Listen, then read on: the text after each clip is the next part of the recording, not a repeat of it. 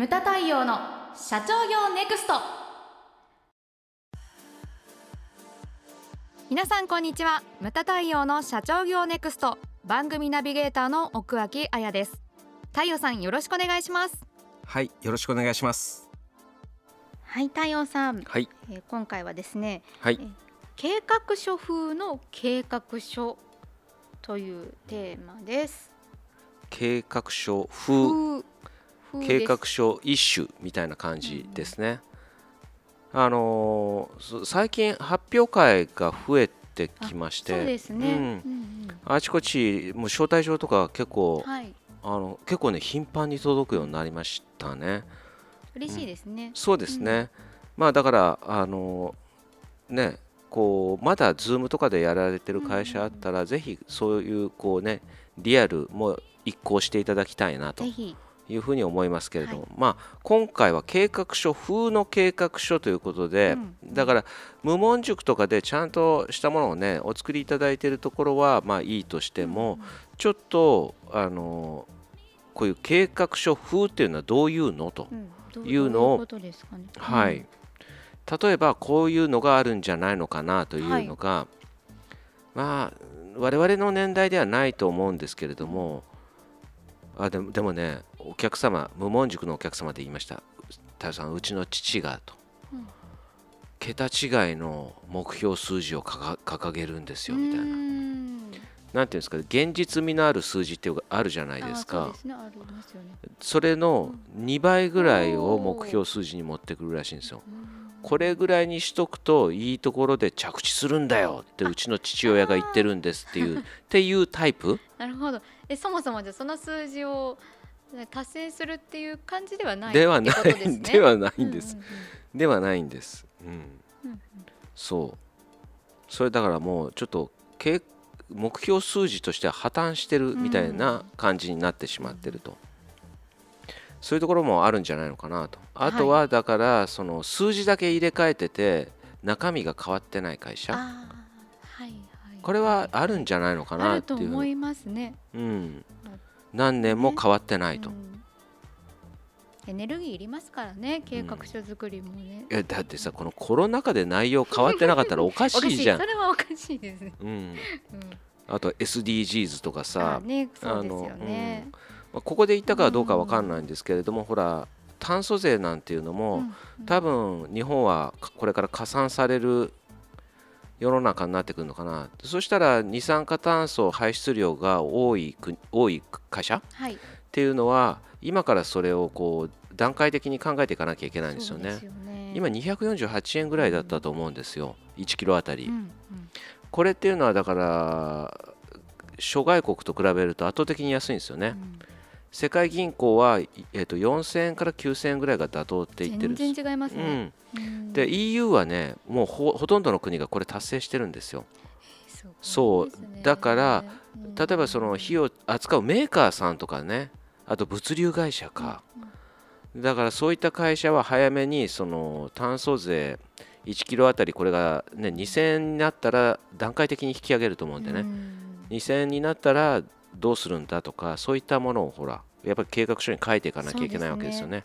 でそういうのがこそげ落ちてると。ずーっと変わらないと。なるほど。いうのもあるんじゃないのかと。あと3番目がそもそも論として希望が見えないと。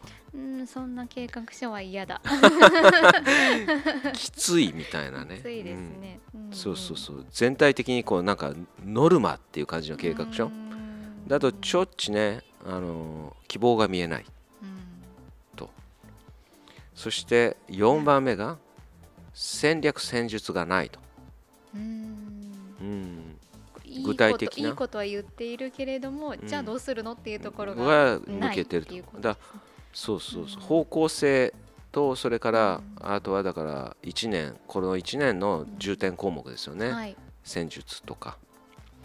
あとはだお前たちやってこいって感じなわけで ですよね。こういうのは。あのあとはよろしくね。あとはよろしく。そうそれで最後がですねまあ書くのが目標となってる。あー結構いらっしゃるんじゃないですか？その経な目的と手段がうん。すり替わってるみたいな、やっつけでうん。は書いちゃうみたいな、うん。もうあんのかなというふうに思いますよね。うん、それではいけないと。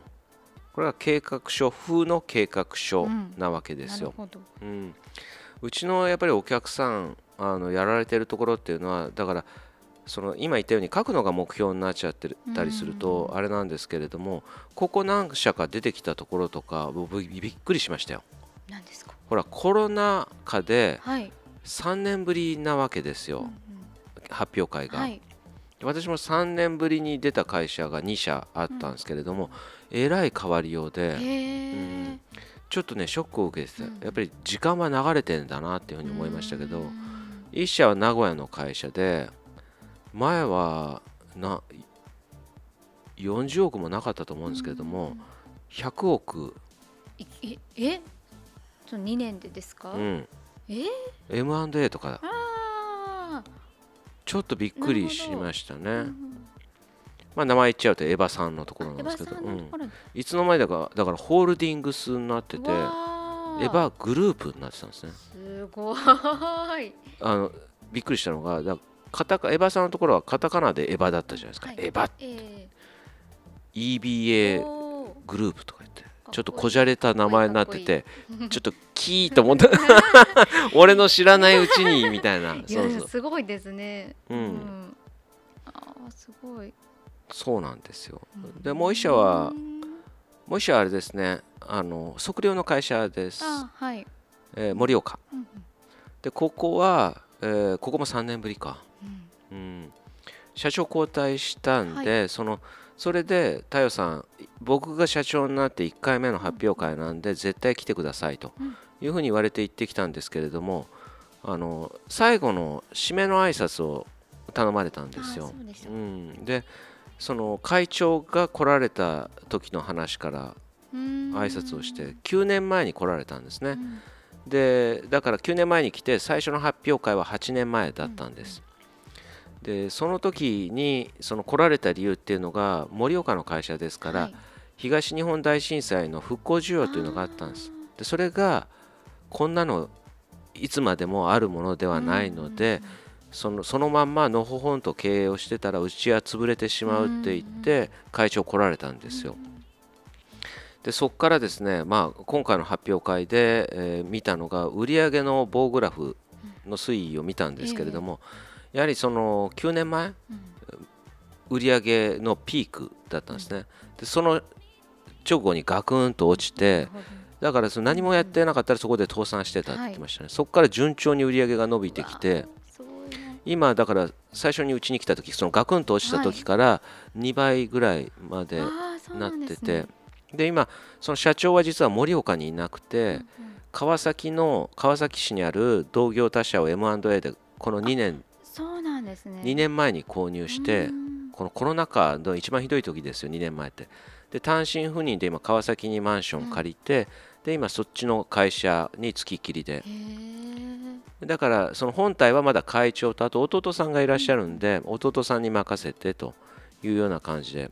で M&A してじその単身赴任で入ってる会社も売り上げが2倍ぐらいになられてて。あの同業の会社さんなんですか？そそうなんですよ。うんだからね自分のところでやってるところをそっちにフィードバックすればいい話なのでというような感じで。うん。で僕の挨拶の後に会長がしあの最後閉会の挨拶で泣いてましたね。う。ん、すごい。聞いてるだけでもなんうかんこび上げてきますもん、うん、うん。そう感無量みたいな感じで涙が出てました。だからそういうの社員さんも見ててねうん。やる気が出ると思うんですよね。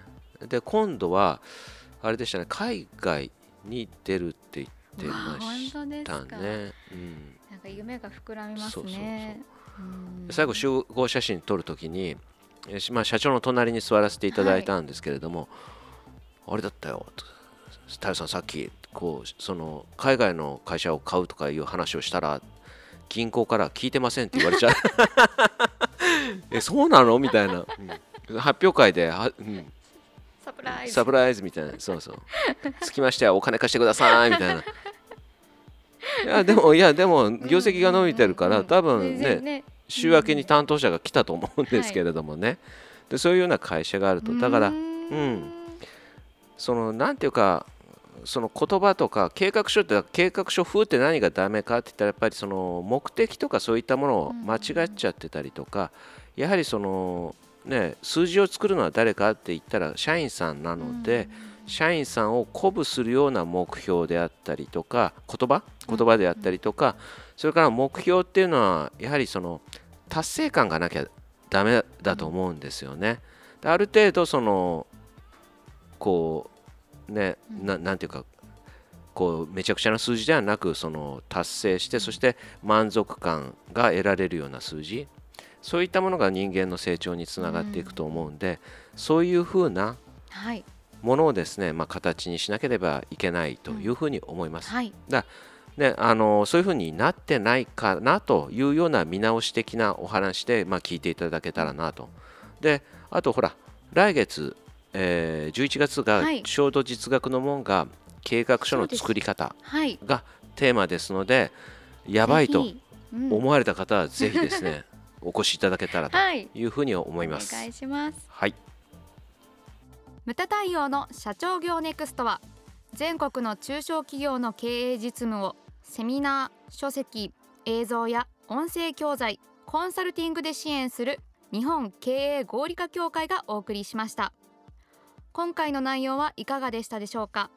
番組で取り上げてほしいテーマや質問などどんなことでも番組ホームページで受け付けております。どしどしお寄せください。それではまた次回お会いしましょう。